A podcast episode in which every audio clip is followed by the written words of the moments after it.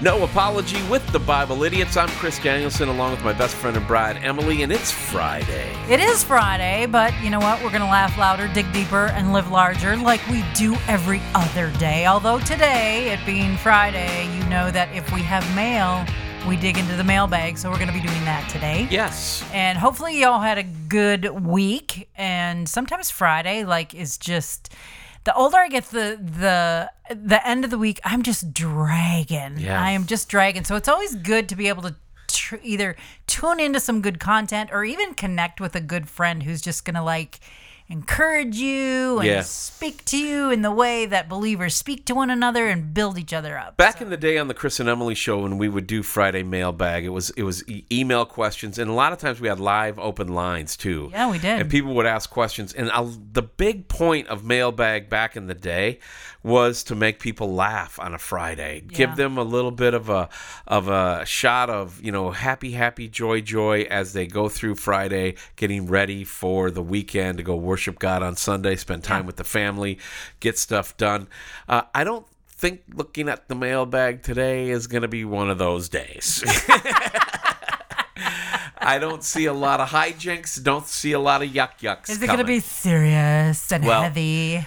I uh, I'm not going to read one of the mailbag letters because I just I don't think it's it's important. But it was somebody who was very derogatory towards me, uh, coming attempting to come from a Christian perspective, that I should be waving the rainbow flag and I should at least Nice. support uh, the Pride Month. Well, after church two Sundays ago, I had a young lady come up to me, and I. I'm really confident that she's like 18 years old, 17, 18 years old. Okay. And she had a legitimate question. In fact, she lives in town. I could we could bring her on the show and talk about it in the future maybe. I don't know. But she said, "Chris, listen. All my friends are into Pride Month. Oh, all yeah. of them are saying that if you don't do this, you're mean and you're off-putting. So if I stand on the Bible principles and say that I think that homosexuality is a sin, I'm outcast with my friends right now, particularly when everybody is in Pride Month. Uh, Corporations are offering bonuses for you to change your little picture to a to a rainbow flag, and I mean, there's so many little nods to the gay community in this month that people are just expected by social construct and social convention to do. And she said, How do I stand up? Can you tell me something that I can use to help stand up against this?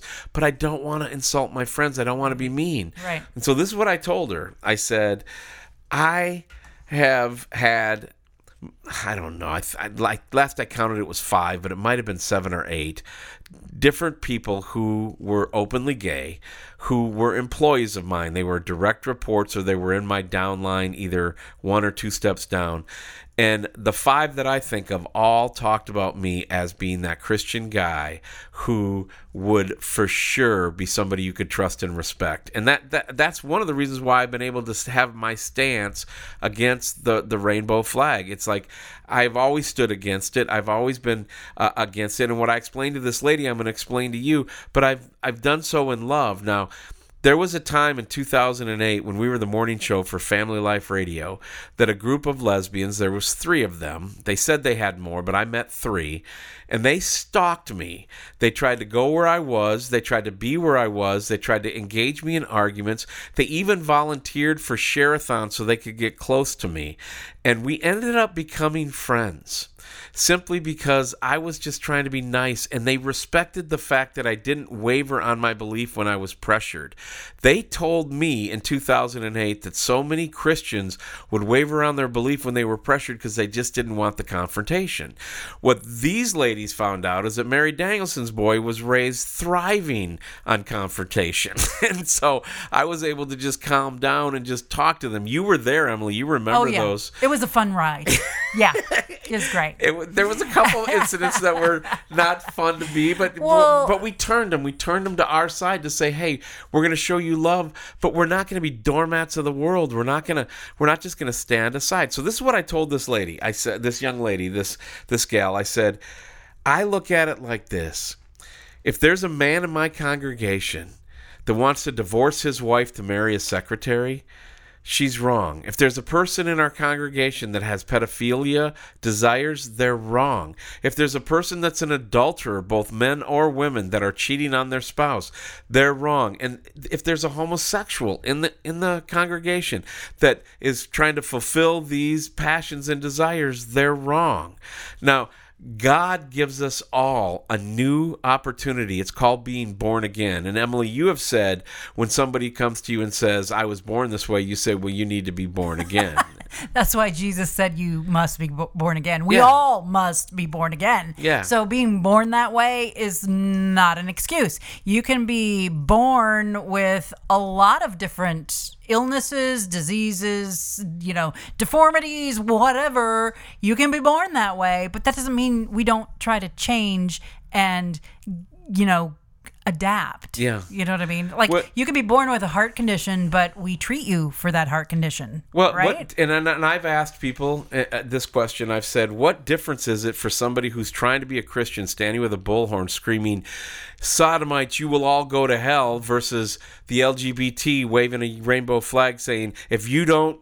Uh, submit to us. We're going to try to cancel you, and we're going to try to shout you down. We're going to try to try to make you, you know, we're going to egg your car, whatever the case might be. The Christians are being treated horribly in society, who just simply say, we take Romans 1 at its word. We take God at his word, and we know that there are many different types of sin, but to try to justify sin and make it the same as one man and one woman, it's it just doesn't work. It doesn't work for society. So there's no angst, there's no axe to grind.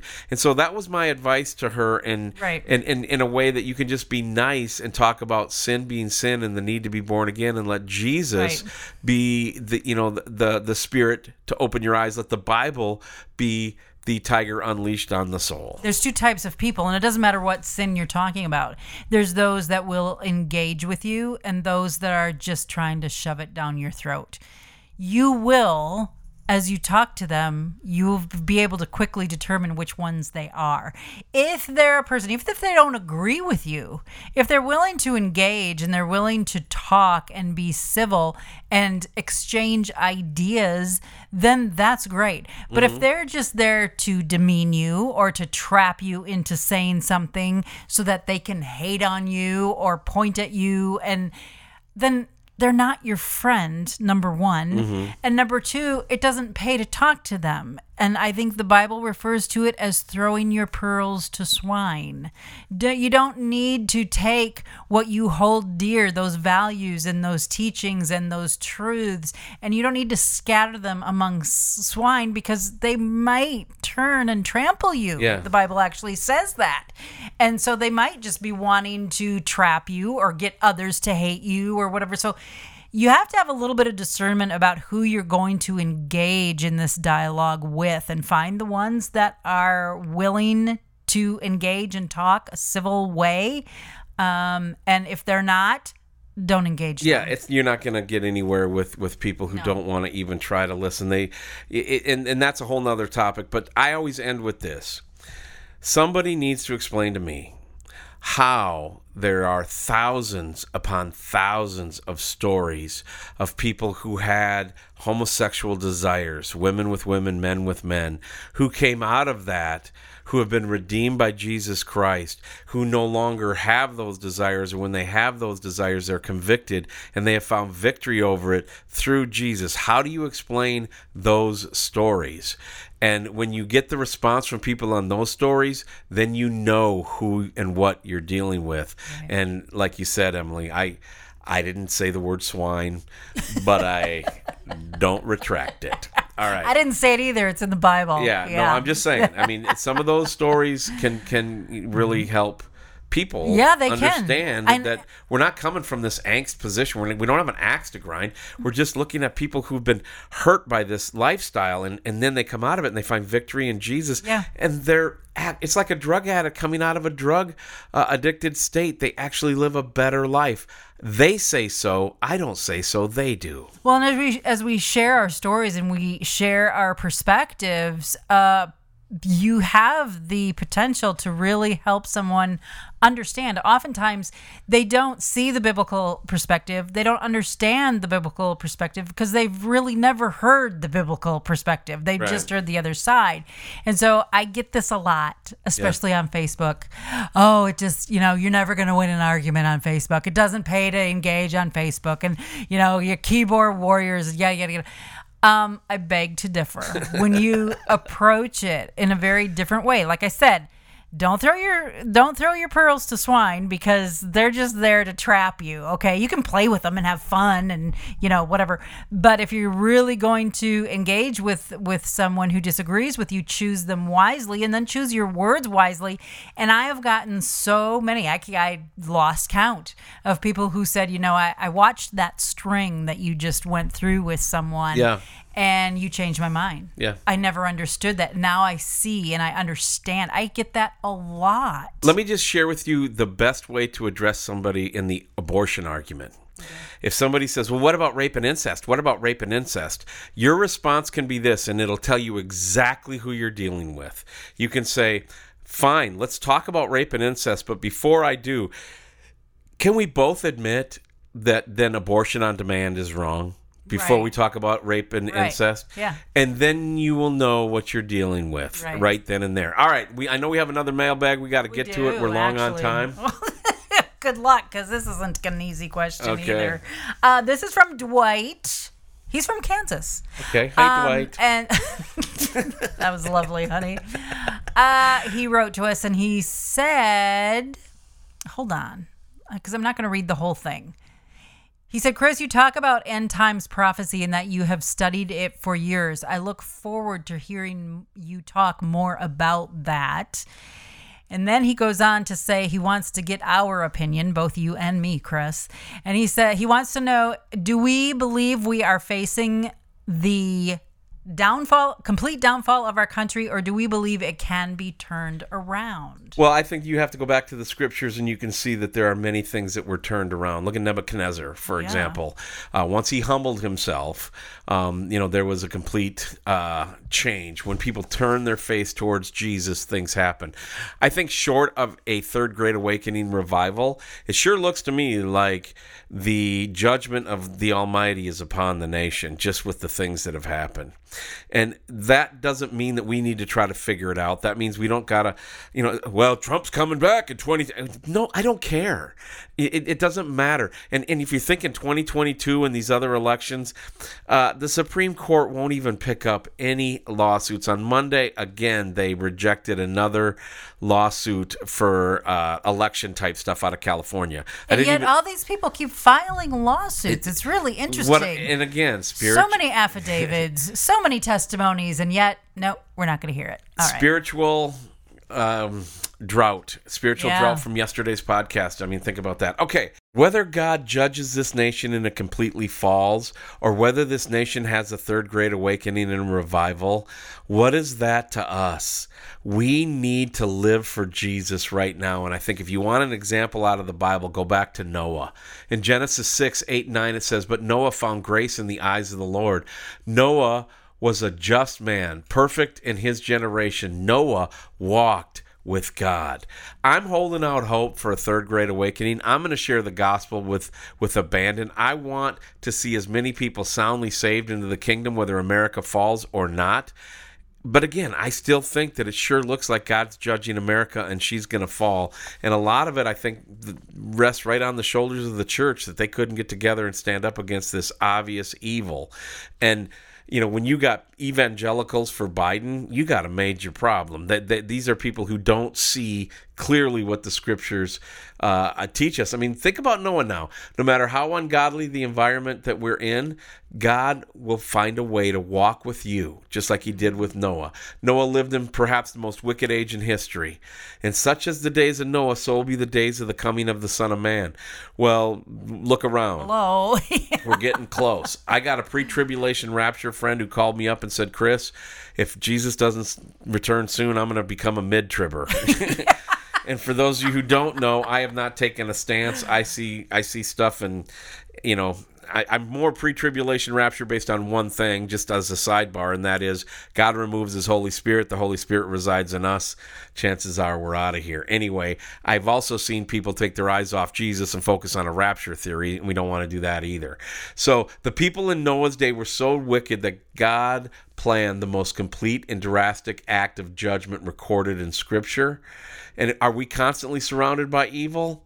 Well, be rest assured, like Noah, we can walk with God. That needs to be our focus. Looking for the return of Jesus Christ.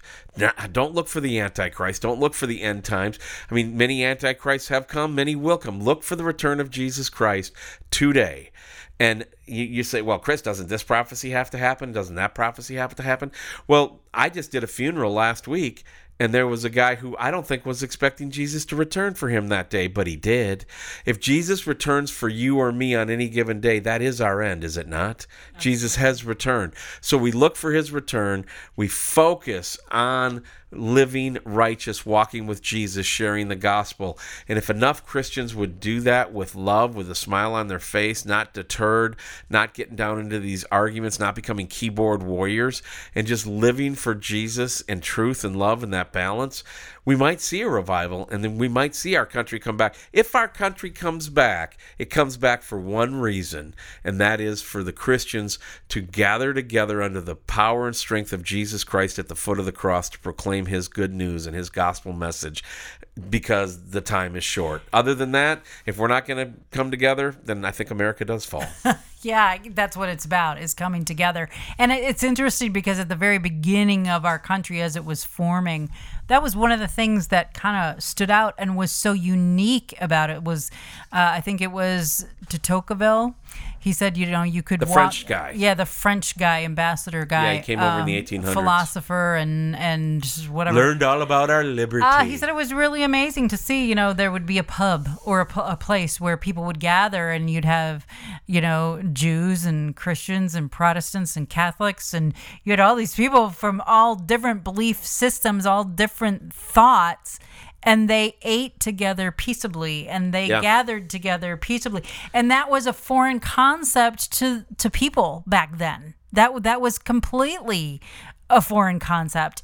And so it really is about coming together again and that that doesn't mean that we give way more to the anti-biblical sinful ways, but when we look to Paul when he says to live is Christ and to die is gain. Right on. Whether there's whether that revival takes hold and holds up our nation one more time because God's going to have to reach down and pluck us out of this filthy mire that we've gotten ourselves into again whether he chooses to do that or not. I don't know. Yeah. That's up to God. But I'm going to work toward uh, just sharing the gospel and sharing the light. And if that is a byproduct of it, if God decides to open the hearts of men once more mm-hmm. and lift us out of this filth, um, all praise will be to Him. And if He decides that it's over, I'm done, I don't need the United States of America anymore, it's all good. It's all good because to live is Christ and to die is gain. That's some hard truth for us to get our minds around. That's why we need the strength of the Lord. Hey, it, maybe some Friday we'll actually do a mailbag like we used to, where we actually laugh a little bit, joke around a little bit. Hey, Chris, what's your favorite knock knock joke? Well, I'm glad you asked. Go to that email address in the upper left hand corner of BibleIdiots.com. Hey, episode three of our TV show that we're producing on a shoestring aired last night in prime time, like it does every Thursday night on NRB TV, and that's 8:30 Eastern 7:30 Central. If you have DirecTV, it's channel 378. Also Amazon Fire, Roku, and a few other outlets that I must memorize when I do this because I don't know it off the top of my head. I know it's seen in Australia and in the Just UK. Look, look. Hey, and if you're listening to this podcast outside of the United States, and I've seen that we've had downloads in a couple different countries, mm, cool. like about a dozen different countries, please drop us a line. We'd yeah. love to put you on the mailbag. I mean, just it would be fun. You know, Top of the morning to you. Cheerio, governor. Throw another shrimp on the barbie. hey, we love you all. Be blessed. Have a great weekend. On behalf of my best friend and bride, Emily, my name is Chris. Get into the Word of God today and go and serve your King.